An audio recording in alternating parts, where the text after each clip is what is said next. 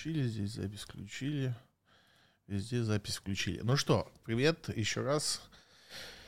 Э, Традиционный эфир, ничего нового. Э, Как всегда у нас приоритет тем, кто находится здесь и готов голосом говорить и задавать вопросы. И, соответственно, остальные вопросы берем из чата, которые накидали, ну, точнее, из комментариев. Ну и по повестке, как всегда, у нас каких-то супер целей нету, кроме того, чтобы поливать говном «Газпром». Вот. Других целей сегодня особо не преследуем на эфире. Ну и по повестке, соответственно, будем э, в, в паузах между вопросами этим любимым делом заниматься теперь. Вот. Ну, давайте по тем вопросам, которые есть у кого-то здесь э, на эфире. Если они есть. Если Александр, нет... можно вопрос? Привет. Да, приветствую, да. А, у меня вопрос не по Газпрому, а вопрос такой. Вот у нас был эфир, Мгм. может быть, месяца два назад по индексному инвестированию, Так. мы подробно все разбирали, по S&P 500. Но так как сейчас вот перспективы американского рынка, они не ясны, что будет дальше, особенно для нас, для россиян. А Как все-таки относитесь к тому, что, ну вот я рассматриваю альтернативу московскую биржу на долгосрок, там 10-15 лет. Мгм. Ну, в целом, тоже нормальная идея. Может быть, не московская биржа. Тут надо с российскими индексами все-таки подход все-таки будет иначе э, выглядеть. Мне в этом плане нравится то, что делает по индексам э, доход. Э, Есть такая компания.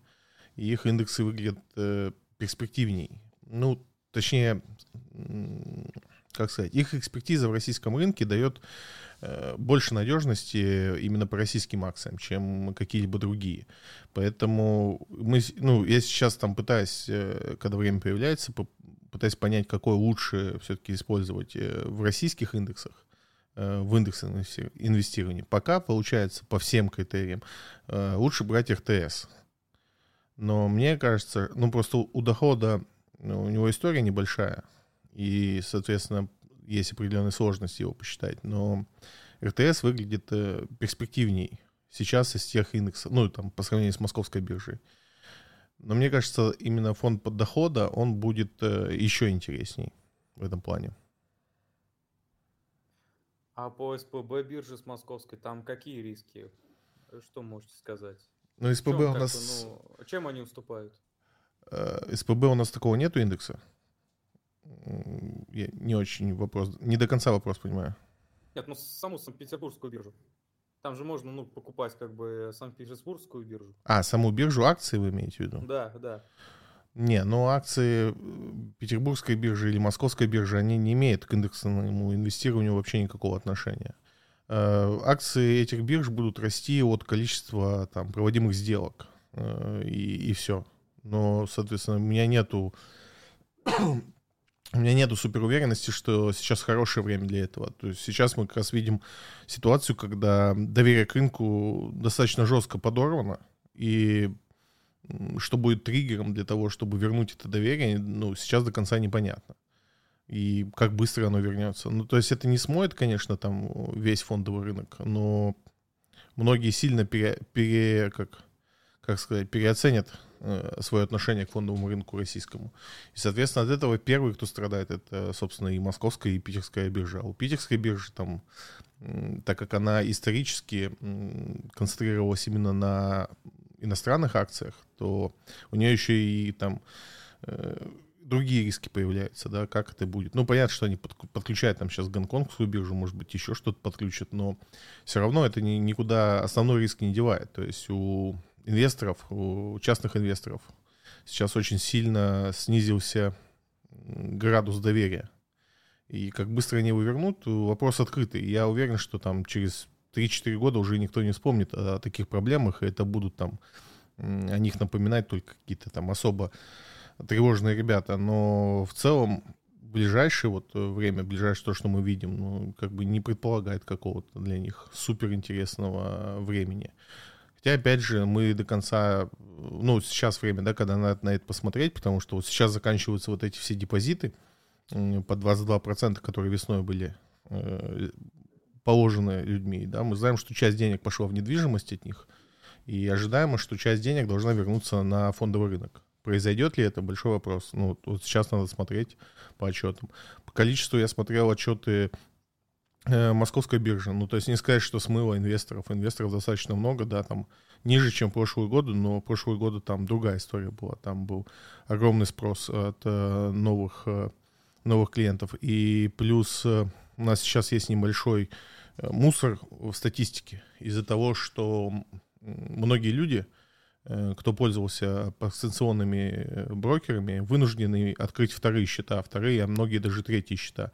И это не совсем то, ну, как бы не, не совсем та информация, которая а, отражает действительность. То есть мы видим много новых открытых счетов, но скорее, у нас сейчас все, кто имел там счет в Сбербанке, открыли где-то еще, если у них была куплена какая-то иностранная акция. А те, кто от Сбера пошел в Альфу, открыл там, а потом из Альфы пошел дальше и открыл где-то еще. Ну, то есть вот эта информация сейчас э, достаточно, ну, не то что неверная, но там есть подмешано немножко не того, чего нам нужно. Поэтому пока, ну, объективных причин э, вкладываться в эти бумаги я не вижу. То есть, может быть, есть какие-то инсайдерские информации, но объективно нет. Ну, все ясно. Спасибо большое. Да не за что. Друзья, есть ли у кого-то еще вопросы в зале? Вопросы в зале? Вопросов в зале нет. Ну, тогда пойдем в чатик. Ой, в чатик. В смысле, в группу. Поищем. Поотвечаем на те вопросы, которые накидались. С какого, с какого фига рубль дешевеет? Интересный вопрос. Э, обычно задают, почему он укреплялся, когда он стоил 50. Ну, тут э, очевидно, что правительство, государство, центральный банк, все заинтересованы в дорогом рубле, и как бы тут вопрос был времени, когда это произойдет. Э, есть известный таргет, это там 70-80 рублей, это то, та цена, которая э, добивается Министерство финансов, отчасти Центральный банк видит таргет там же. Вот, соответственно, способы этого как это, этого добиться, они разные. То есть э, в том числе откат тех ограничений, которые были сделаны в начале февраля, ой, в конце февраля точнее. И часть из них уже отменили, но это не, сильно помогло курсу. Да. Вот сейчас, насколько я понимаю, что сейчас началась скупка валюты, э, не, не доллара, не евро, ну, не подсанкционных валют, а других валют, которые за собой тянут по пересчету рубль. Э, очень похоже на это. То есть я тут не, ну, как не пытаюсь ванговать или какой-то дать правильный ответ.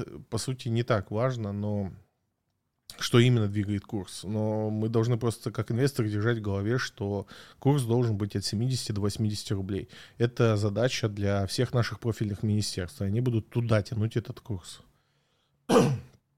А, ну, как, какими способами, ну, не так важно. У них есть много способов для этого, поэтому ну, конкретно сейчас что происходит, да какая по, по большому счету разница. Так, э, кто-то кто-то хотел вопрос задать, или мне показалось?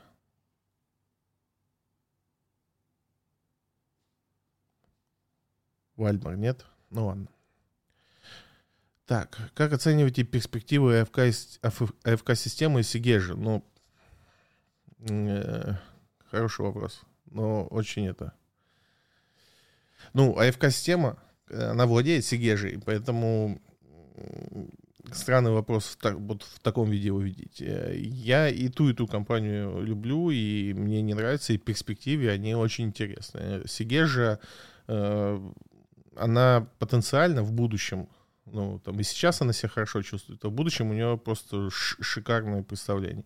У нее есть единственный, единственный, э, не минус, что ли, а то, что можно записать э, в такую не самую благоприятную ситуацию, это определенные планы по, по развитию, да, то есть они собираются очень много денег вложить в производство.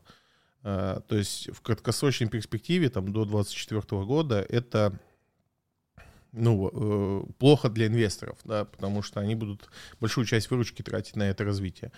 То есть, но, опять же, все эти, все эти вещи, когда они реализуются, они будут просто приносить огромное количество денег. Да, с учетом последних геополитических событий, я думаю, что многие планы будут пересмотрены, и, возможно, это для краткосрочных инвестиций будет положительно, потому что рынки сейчас э, изменились, и я думаю, что Сигежи тоже э, поменять свои планы, потому что многие из этих планов строились все-таки на Европу. И Европа в ближайшей перспективе, да и в отдаленной тоже не видится каким-то надежным партнером э, с точки зрения потребления, да, там. Вот. Плюс, естественно, мы там в уме держим, э, что у нас есть там потенциальная рецессия, которая, в принципе, потенциально может э, вредить спросу на продукцию Сигежа. Но э, как только мы все это проходим, или если мы это проходим все достаточно безболезненно, то у нас появляется э, другая история. Ага, я все-таки запись не нажал. Ну ладно. Сейчас. Э, секундочку. Вот так. Вот, э, то есть у нас появляется другая история, что Сигежи это такая суперзеленая компания, которая, конечно, будет всегда в, повестке, э, от которой мы сейчас частично, частично отказались из-за событий, которые в мире происходят. Но, опять же, я всячески напоминаю, что в эту повестку, зеленую повестку, да, вложились э, очень богатые люди, и вряд ли они откажутся от своих вложений. То есть, как только ситуация подуспокоится или станет более предсказуемой, мы вернемся к этой зеленой повестке, и, соответственно, в этот момент э, Сигежа расцветет э, всеми своими цветами. Ну и опять же, ее продукция, не сказать, что сейчас не востребована. По-прежнему они занимают большую часть, они и производят э, бумагу, а бумага у нас сейчас э, супер нужна всем, потому что вот доставки, все вот это активно ее используют. Поэтому Сигежа супер классная компания. АФК-система, я считаю, что это одна из лучших компаний на, на российском рынке в плане управления активами. активами. И... Так, кто-то кто-то кто включил микрофон. Кто включил а, Кирилл, я вам выключу микрофон пока. Вот. Э, АФК-система, соответственно, э, отлично управляет активами, я это много раз доказывала.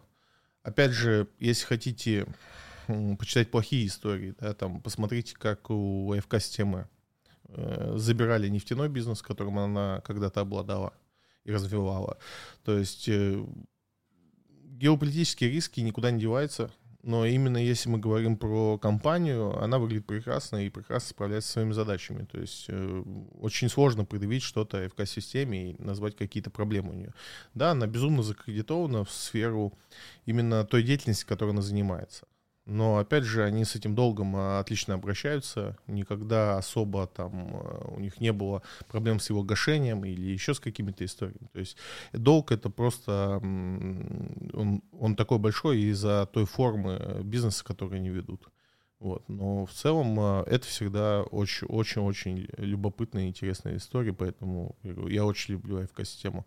И сложно понять, какие будут э, риски для нее в ближайшее время. Я одна из компаний, которая там сейчас свой личный портфель стараюсь набирать э, с прицелом 2 года. Я думаю, там 50 рублей мы по ней увидим. Так, окей, дальше по вопросам. Есть вариант, что Positive Technology национализируют, приберут госрукам или поглотит кто-то крупный типа Ростелекома. Ох, ну, вариант, конечно, всегда есть. Э, тут как бы сложно, сложно сказать, ну, почему этого может не произойти. Но у нас фактически национализация мы еще не практикуем, э, еще этого не видели, по крайней мере. Но при, прибрать к рукам, да, уже такое видели, и не один раз. И, собственно, Positive Technology может быть. Но я не думаю, что это потенциально какая-то супер ниша. Ну, то есть у нас есть Касперский, который с точки зрения кибербезопасности намного выше стоит уровнем, чем э, Positive Technology, и почему бы не забрать его, например, а не их. То есть я не думаю, что они первые попадут под удар. Э, ну и, в принципе, наверное, больше тут ничего не скажешь. Это не, как сказать, кибербезопасность не та среда, в которой сейчас Россия э, требует какую, ну, чувствует какую-то дыру, дыру или, как сказать, там, ну, какие-то проблемы испытывает. То есть э, те, те структуры, которые у нас занимаются кибербезопасностью, они достаточно успешно справляются со своими задачами и как-то не особо испытывают каких-то проблем. То есть мы не страдаем от каких-то бесконечных кибератак на нашу инфраструктуру. Плюс э, те инфраструктурные риски, по, которые надо защищать, да, то есть, условно говоря, нас там на, на производствах каких-то, ну, допустим, на там, э, атомной электростанции стоят э, компьютеры, в которых стоят э, процессоры и другие компоненты, которые не произведены э, у нас в России или не произведены по нашим технологиям, то есть мы их купили. И там могут быть закладки и все что угодно. И на этом уровне э, никакая кибербезопасность, э, то есть никакого аутсорс кибербезопасности не спасет. Ну, то есть мы не найдем эти закладки, пока они себя не проявят, а они могут не проявлять себя там, десятилетиями. И в этом плане э, ну, там первичная задача — это решение производства по микропроцессорам, а не там отжатие компаний, которые занимаются там какими-то такими вопросами. То есть самые большие дыры по кибербезопасности у нас сегодня в железе, а не в, в IT-продуктах. IT-продукты у нас как раз э, ну, они не то, что там типа супербезопасные, но они более-менее работают, и, как правило, они используются в закрытых сетях, поэтому не испытывают большой, большого наплыва там э, взломов и всего вот этого. Вот. Э, и вот эти объекты надо защищать. Там то, что условно взломает там Яндекс или там утечет какая-то база данных, это государство не очень беспокоит. А закрытые сети, ну, они как раз страдают от э, именно хардварных решений, то есть железа. И вот тут скорее национализируют какой-нибудь Байкал, чем э, Positive Technology. Но это вот ну, мое представление о том, что такое кибербезопасность. Я более-менее в этом что-то понимаю. Вот, и не, ну, точно не думаю, что Positive Technology будет какой-то первичной целью. Так, далее. Далее, так, ну, мечты сбыва... сбы... сдуваются в «Газпроме», это да.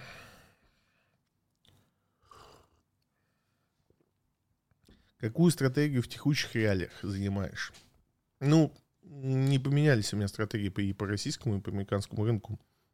По американскому рынку я по-прежнему сижу в Lockheed Martin и буду там дальше сидеть до окончания конфликта. То есть я не собираюсь менять эту стратегию. Нету сейчас хороших идей на американском рынке и ну, если появится, то есть я не то чтобы тут э, топлю за то, что мы, ну, все пропали и больше ничего не поменяется. Тут вопрос не в этом, что никто не видит сейчас какого-то супер исхода по американскому рынку, и идея лучше, чем Lockheed Martin, я не вижу, она хотя бы плюсовая, потенциально плюсовая. То есть сейчас мы скорее ищем э, такие идеи, которые не то чтобы принесут э, какую-то прибыль, хотя бы не уйдут в минус. И идей таких немного. И вот э, Lockheed Martin, ну и в принципе вся военка, э, она выглядит э, хорошо. То есть она выглядит э, потенциально плюсовая, а если там сравнивать с индексом S&P 500, то она, конечно, сильно в плюсе и на данный момент, и на ближайшее будущее. Поэтому э, эта стратегия никуда не делась. Что касается э, российского рынка, тоже стратегия не сильно поменялась. Я пытаюсь искать идеи э, по бумагам. Соответственно, мы тут на российском рынке в долгосрок особо бумаг ну, обычно сложно найти, кроме там пары.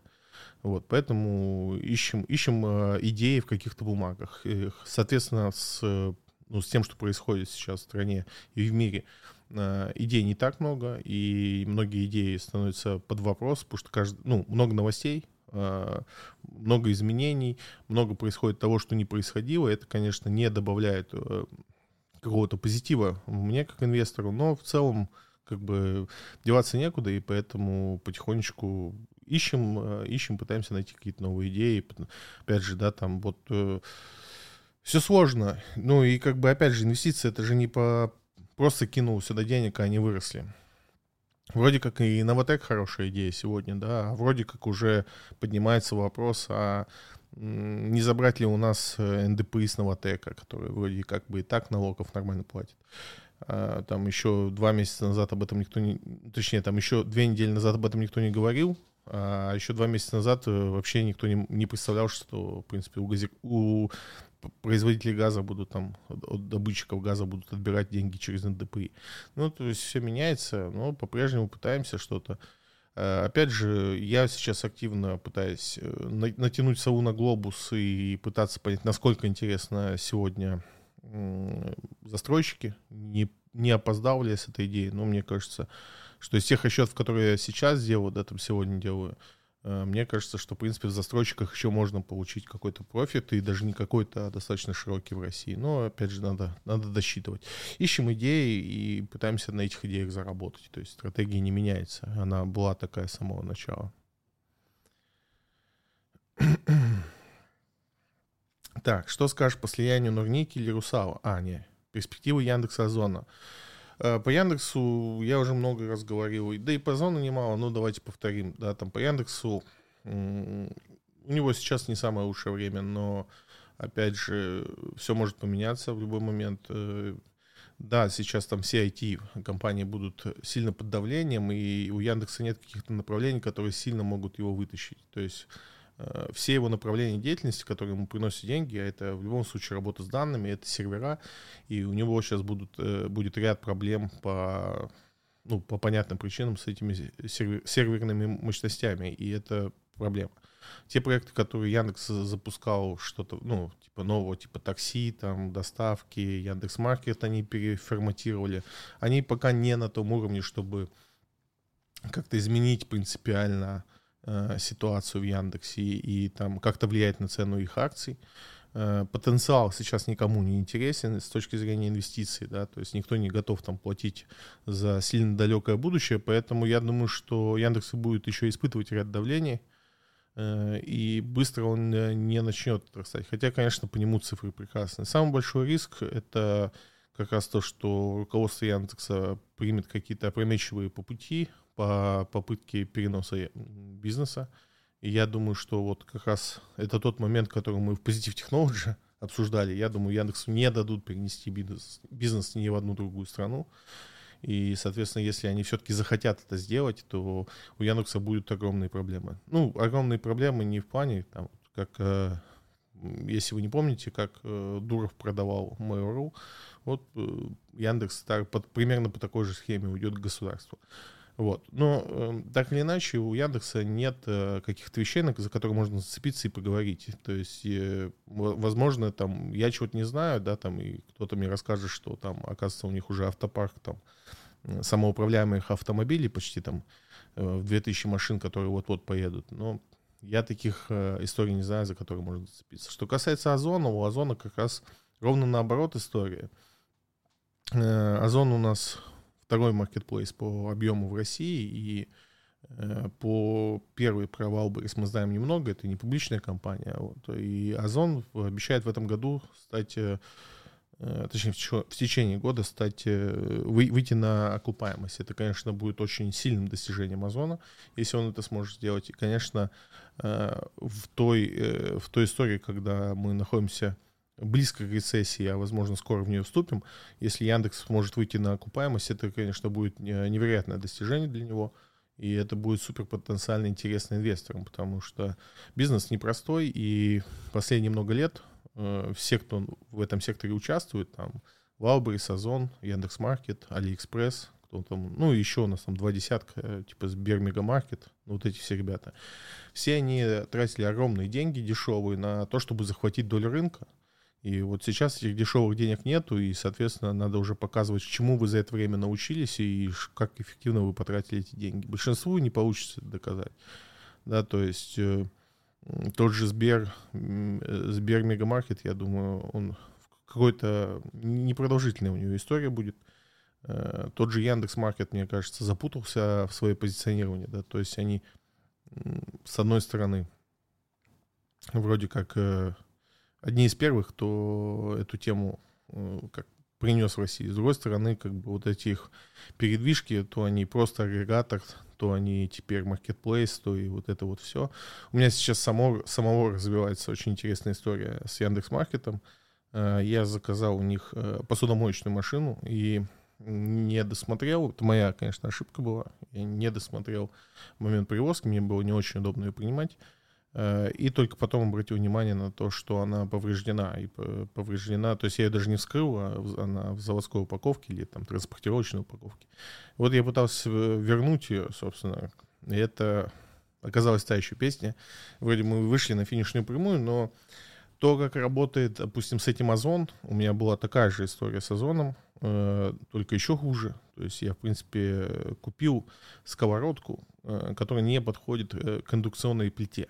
И вот если с Яндексом я, мне пришлось звонить им, ну, точнее, они мне звонили, я оставлял заявление, я писал им письма, я, пис... я звонил в магазин, э, и мы где-то, наверное, потратили 8 дней на всю эту переписку. И вот сегодня я там получил письмо, что вроде как на 11 часов назначен курьер. То с Озоном история была другая. Э, Причем я уже потерял этикетки от этой сковородки. Дорогая сковородка, там порядка 15 тысяч рублей. И, соответственно, было обидно, что она не подходит к моей плитке. Э, и в итоге мне просто сказали, отнесите ее в пункт выдачи, и все. Я отнес ее в пункт выдачи. Ну, то есть я сначала сам думал, как, как мне вот там, я пытался им написать, что давайте мне поменяю с доплатой на ту, которая мне подходит. Мне сказали, просто отнесите в пункт выдачи. Мы вам... И купите новую. Ну, вот я отнес пункт выдачи, где-то через 6 часов мне поступили деньги обратно, я купил новую сковородку. Вот так работает Озон.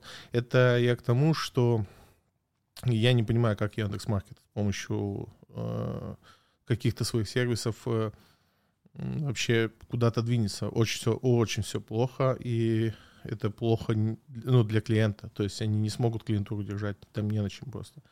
В отличие от Озона, в отличие от Wildberries. Wildberries, конечно, тоже ну, куча вопросов. Я, в принципе, из всех, кто сегодня маркетплейсов, которые есть, и я, кроме Сбера, пользовался всеми и имел разного рода проблемы. И Озон, конечно, самый адекватный с точки зрения пользовательского experience а.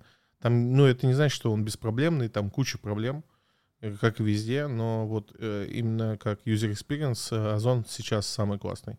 И Озон э, резко задирал, задирает цены.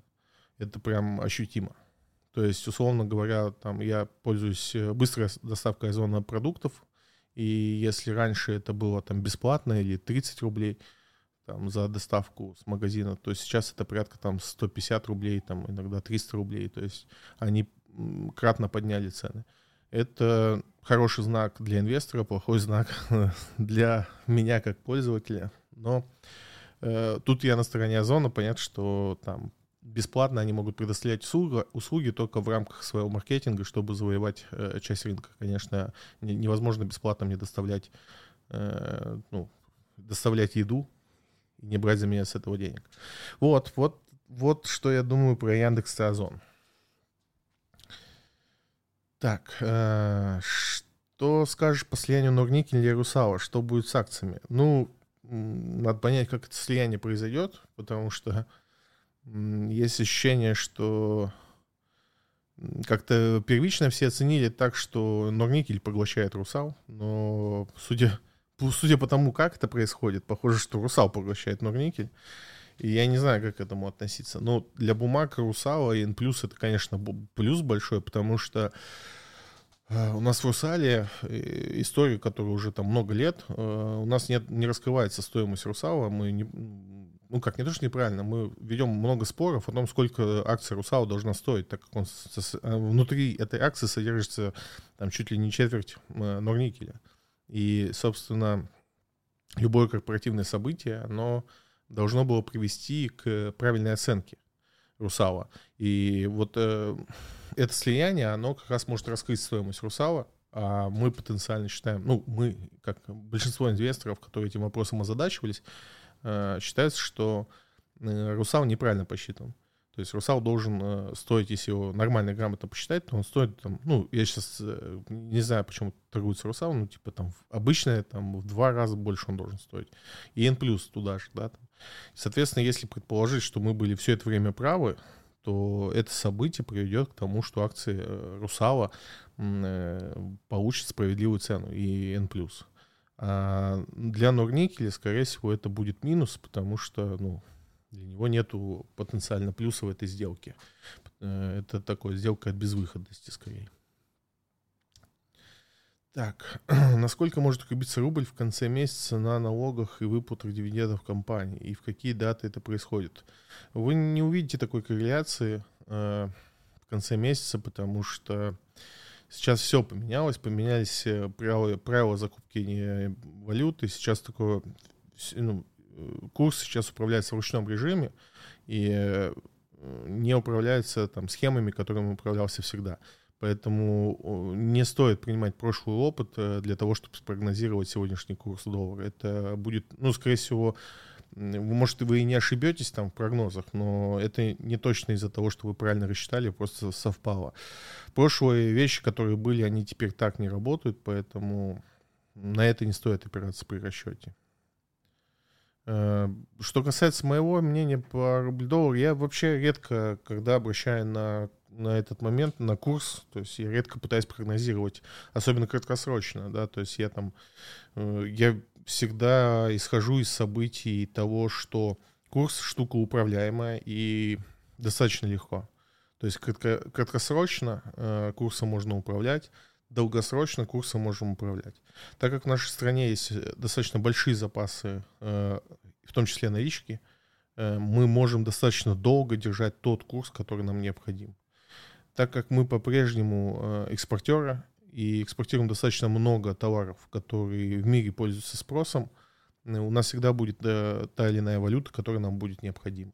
Может быть, да, вот сейчас там в, те, в той геополитике, в которой мы живем, у нас могут возникнуть э, какие-то э, сложности с, с точки зрения ликвидности, э, в широком понимании этого слова, да, там, то есть ликвидность же это не только доступность, а там, условно доступность в любом объеме э, в любой момент. Вот с ликвидностью по валютам у нас могут быть э, проблемы, а именно с точки зрения там, отсутствия валют, я не думаю, что такие проблемы потенциально возможны. Вот, поэтому еще раз, да, там я считаю, что все-таки курсом управляют. иногда это получается хуже, иногда лучше.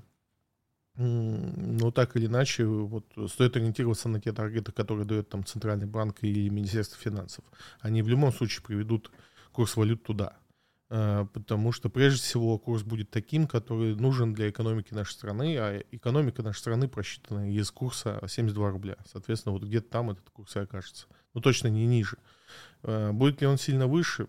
Тоже может быть, но в этом тоже нет смысла, потому что э, мы сейчас так или иначе вынуждены заниматься собственным производством, и делать его, ну, там, развивать производство при курсе 100 практически нереально. Поэтому не думаю, что государство будет в, ну, как позволять курсу убегать слишком далеко. 70-80 рублей — это целевой курс на осень. Поэтому вот я на него ориентируюсь и не, не, не думаю дополнительно об этом. Э, ну и по «Газпрому», конечно, по 200 текущих реалиях хорошая цена для покупки, и теперь уже нет. Ох, ну давайте я сейчас отбомблю.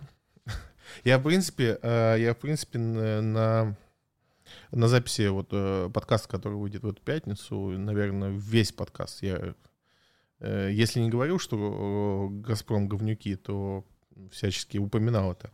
Потому что у меня злости было, не хватало просто на то, чтобы описать происходящее.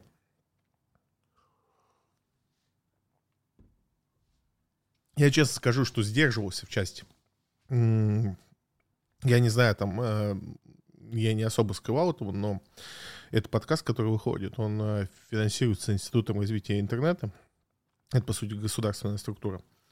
Э, мне не диктуют повестку о том, что я говорю. Ну, конечно, как ты же понимаешь, кто тебе платит деньги, и не хочется совсем матом ругаться на них.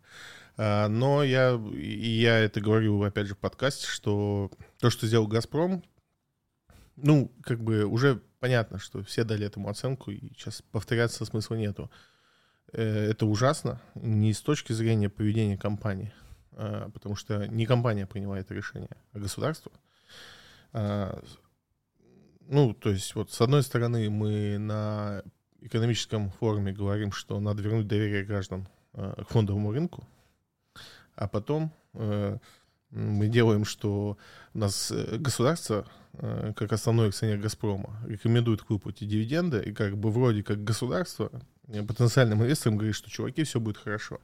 А потом это же государство не голосует за свое же предложение. И как бы, ну, тут нет смертельного случая. То есть компании иногда не платят дивиденды, это нормально. Тут нет смертельной какой-то истории.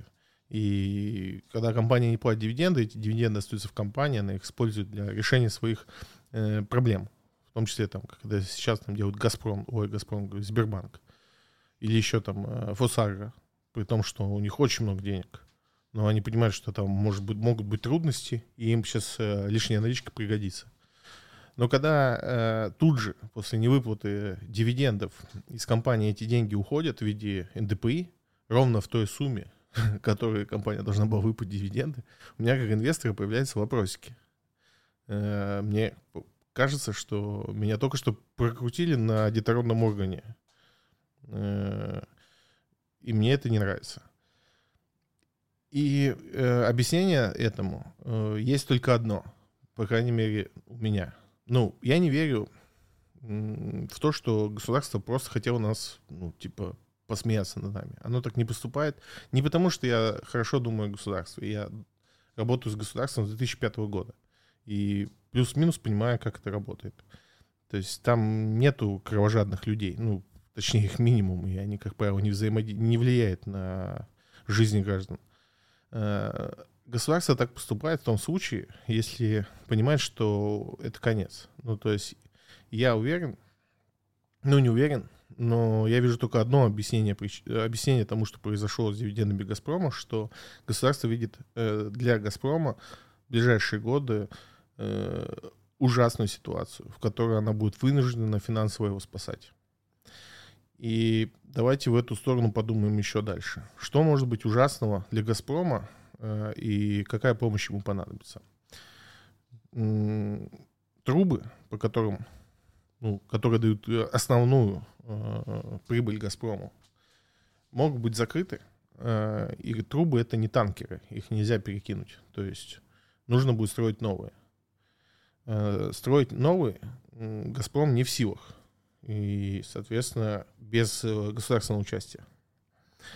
И, соответственно, вполне резонно предположить, ну, свести эти э, идеи в одну, что в 23-24 году э, мы увидим, э, по сути, конец компании «Газпром», перерождение во что-то новое.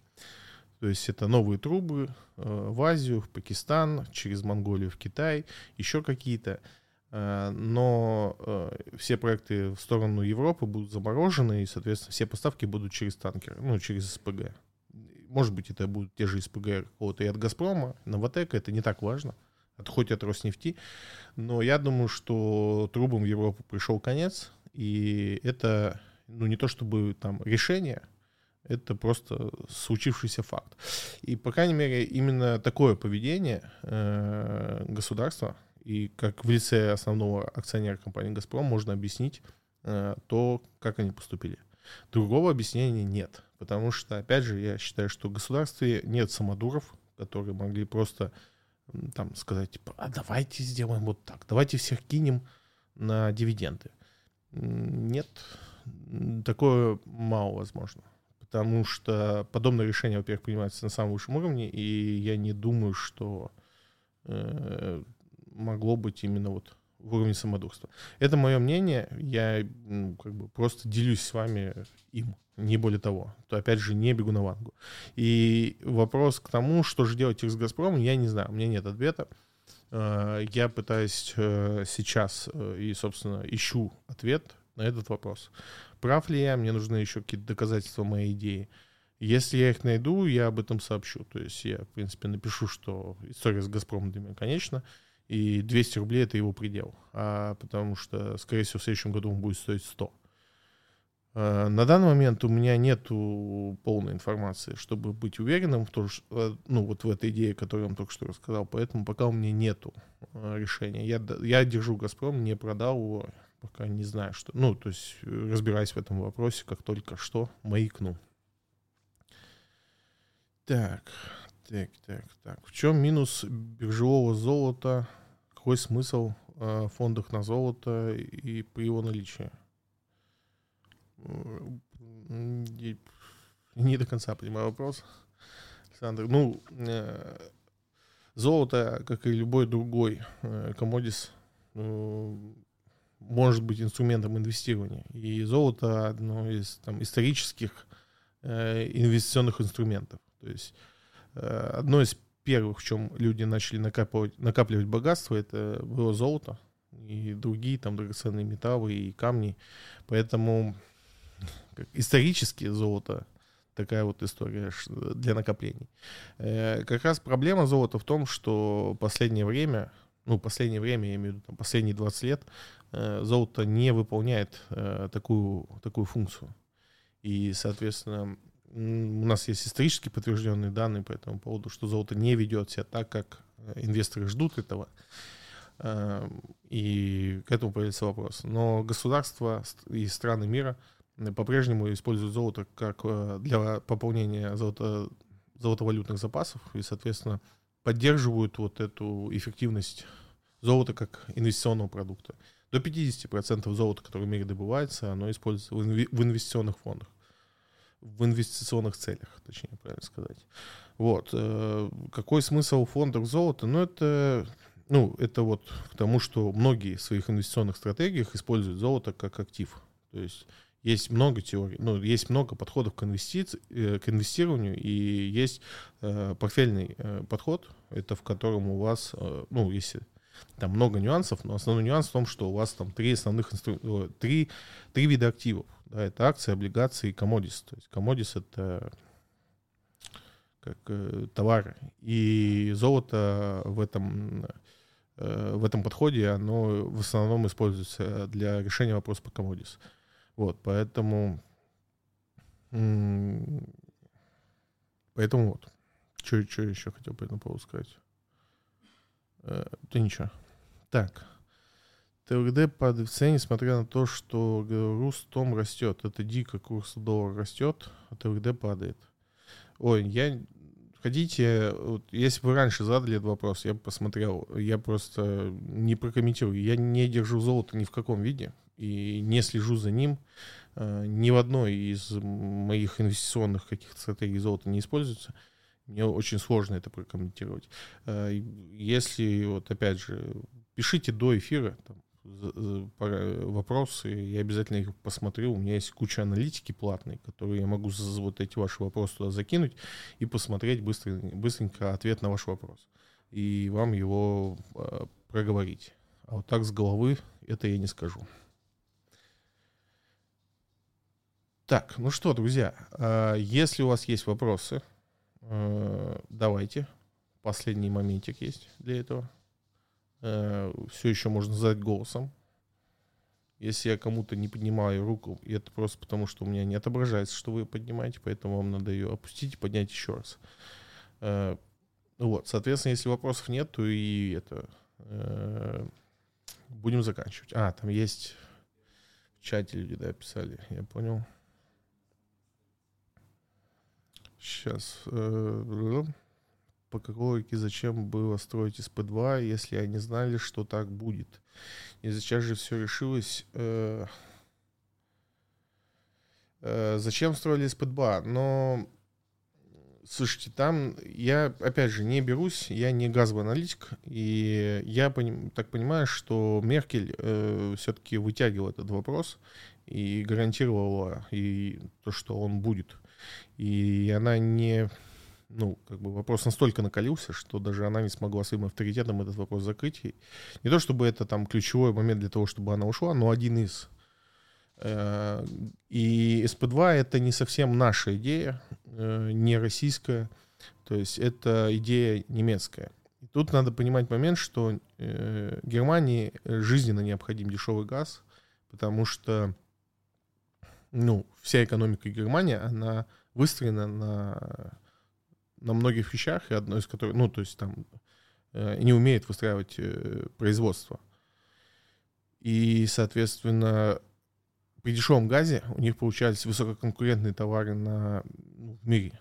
Сейчас с такой ценой на газ, который они имеют, конечно, я не понимаю, как их экономика это будет переживать, не хочу комментировать, потому что я постоянно об этом говорю. И уже кажется, что я такой, знаете, это прям жду, когда они там развалятся все. Но в действительности не понимаю, как, как это произойдет.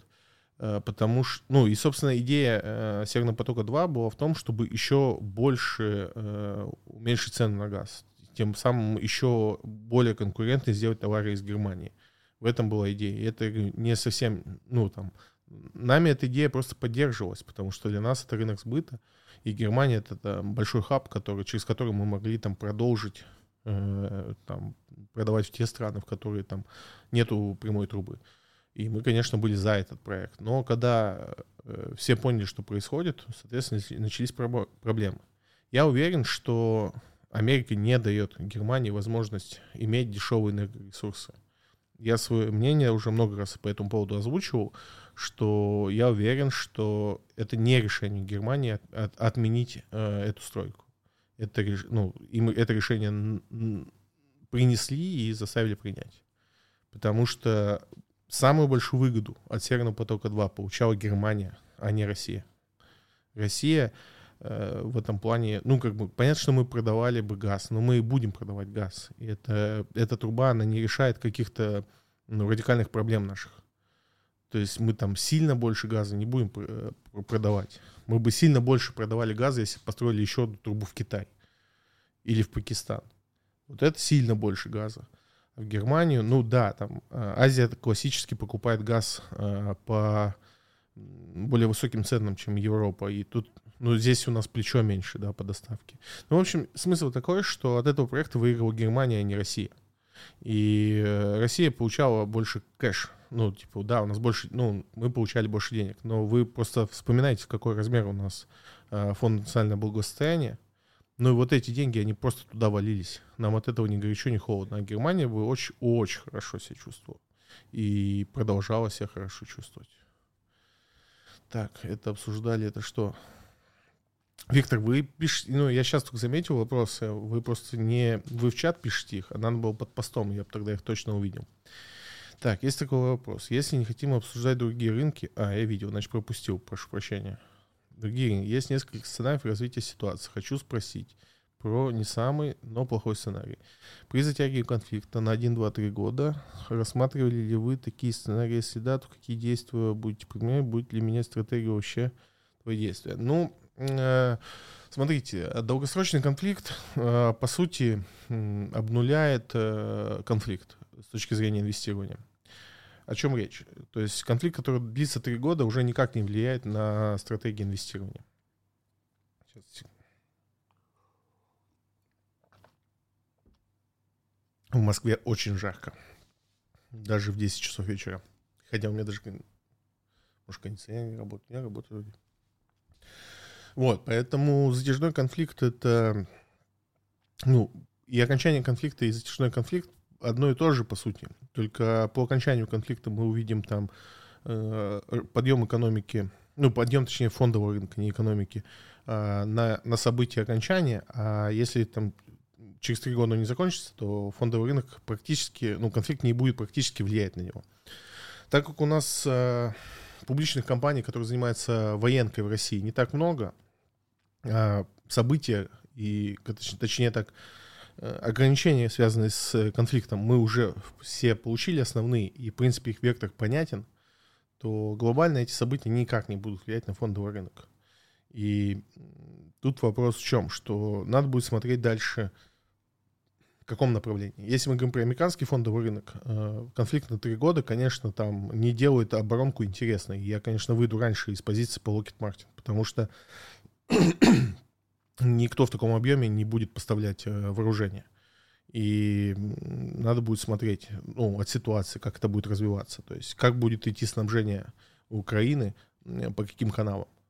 И будет ли оно вообще идти? Или это будет оборонительная какая-то история, они там сядут в окопах, и партизаны будут нападать. Ну, то есть очень много от этого зависит.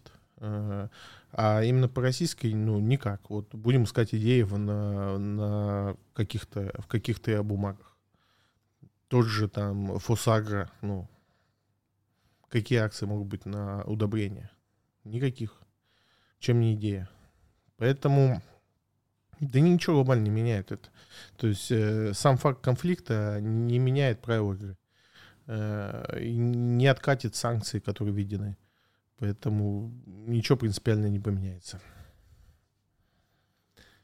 Так, что там еще прилетело? Так. Усомнился в необходимости войти в положение ФРГ по Северному потоку. Что? Так, ну по Северному потоку 2 можно долго разговаривать. Эмбарго на золото, если примут, чем чревато для полюса или примдал. Но его приняли. Что значит если? его приняли, но оно там Да ничем оно особо не грозит. Э, ни для полюса. Ну, смотрите, э, у нас государство покупает э, золото ну, в резервы с дисконтом 15% от среднерыночной. Ну, будут продавать, ничего страшного. Тут больше для полюса и полиметалла вопрос цены на золото. То есть э, при, ладно, там поле золота, у него там самая низкая себестоимость наверное, в мире по добыче, а у полиметалла нет. Ну, у полиметалла там чуть шире металлы, да, у него и, и, и серебро, и еще там ряд металлов. Поэтому глобально никакой, ну, такой супер великой беды я в этом не вижу. Э, вопрос в том, что если такое случится, ну, то есть если действительно закроются все возможные э, поставки золота российского, то это э, всколыхнет цену. Потому что если мы возьмем основных покупателей золота, то это все те же ребята. Там Индия, Китай. Их это, это, это эмбарго не затрагивает. Это страны G7 ввели. И, соответственно, ну, как бы, это ничего не поменяет. Э, если же эмбарго будет, ну, то есть будут вторичные санкции на покупку, то это взвинтит цены. Если это взвинтит цены, там, ну, представьте, простой сценарий, представьте, там, это на 50% увеличит цену, а государство с 15% дисконтом будет скупать это у производителей в свои резервы. Ну, все в плюсе. Поэтому, ну, именно если мы смотрим в сторону, э, как влияет эмбарго, никак. Не думаю, что это какой-то эффект произведет. Что скажешь по Тинькову? Может попасть под санкции? Что будет в этом случае? Ну, может попасть под санкции. Ну, и что? Он, он сегодня SWIFT переводы уже перестал принимать. Считайте, что он под, ну, ничем э, не отличается от санкционного банка. И все, что от других банков его сейчас отличает, это то, что его приложение доступно в App Store и в Google Market. В Google Market не так актуально, можно сайт скачать, а там в App Store, вот, э, допустим, если вы активно пользуетесь банковскими приложениями, то у вас теперь проблема купить новый iPhone. Потому что вы туда не поставите там ни Сбер, ни Альфу, там. Ну вот и если Тиньков попадет по санкции, не поставите и, и Тиньков. Вот это проблема. С точки зрения того, что там он как-то потеряет в прибыли, но вот Swift он уже не использует, да, то есть там сегодня или вчера, уже не, не помню, они заявили, что отказываются от переводов Swift, потому что там есть с этим ряд проблем. Ну и как на него, что, что, ну попадет по санкции, и что? Тут, и тут еще видите момент, что уже не важно, какие санкции, какие банки попадут под них. Тут э, ситуация такая, что мы практически теряем э, экономические связи с Европой. То есть э, вот э, сейчас ситуация такая, что даже если вы можете что-то купить в Европе, вы это не привезете в Россию. Э, потому что там есть э, запрет на наши автомобили, э, есть запрет на железнодорожные перевозки, порты не работают и так далее. И в этой ситуации экономики перестраиваются, перестраивается спрос человеческий, да, то есть мы, соответственно, ну вот даже по себе посмотрите или там по своим знакомым, мы больше сейчас смотрим там, на, если раньше iPhone возили с Америки, то сейчас вы, скорее всего, iPhone повезете с Эмиратов, потому что там все еще нет никаких ограничений. И это будет продолжаться, и в конечном итоге э, вся экономика перестроится на другие страны. Э, и в этой истории как бы SWIFT и все вот эти взаимосвязи, которые у нас были с Европой, они теряют э, какой-то колоссальный смысл.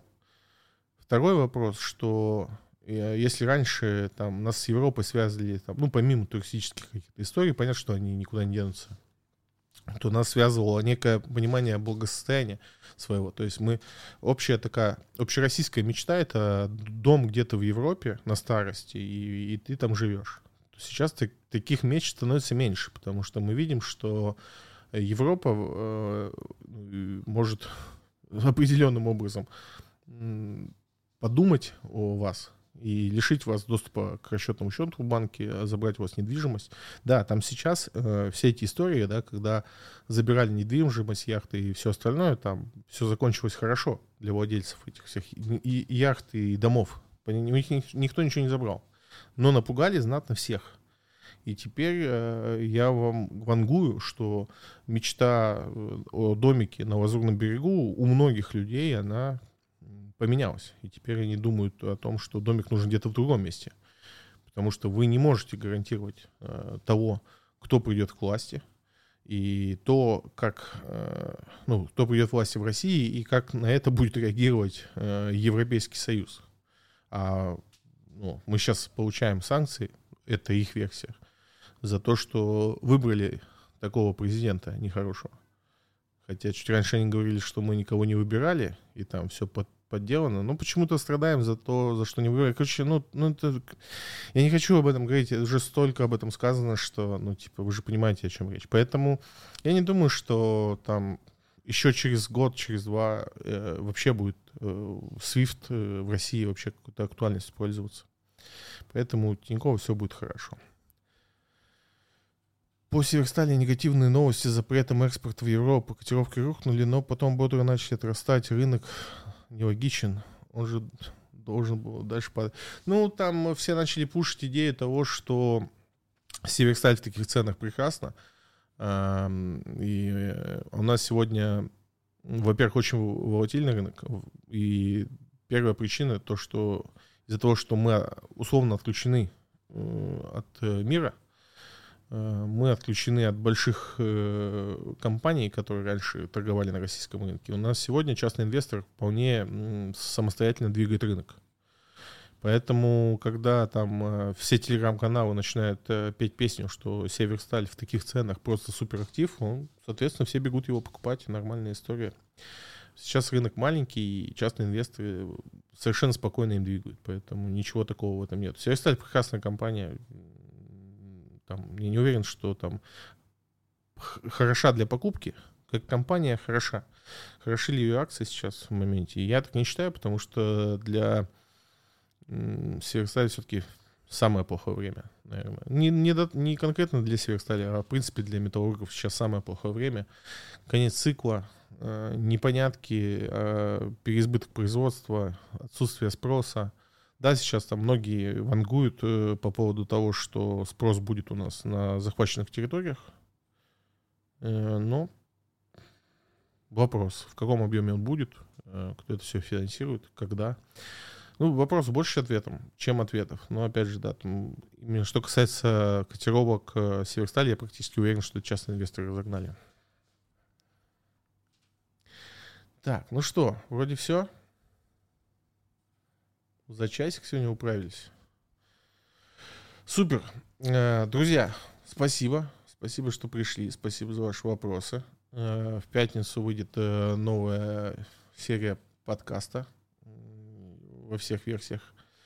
Вот, увидимся, постараюсь. Я каждый раз пытаюсь на выходных провести эфир, но каждый раз приходят какие-то события, которые мне не позволяют этого сделать, но я стараюсь, видите, я уже более практически каждую неделю мы с вами на связи. Вот, поэтому я стараюсь. Всем спасибо и удачи.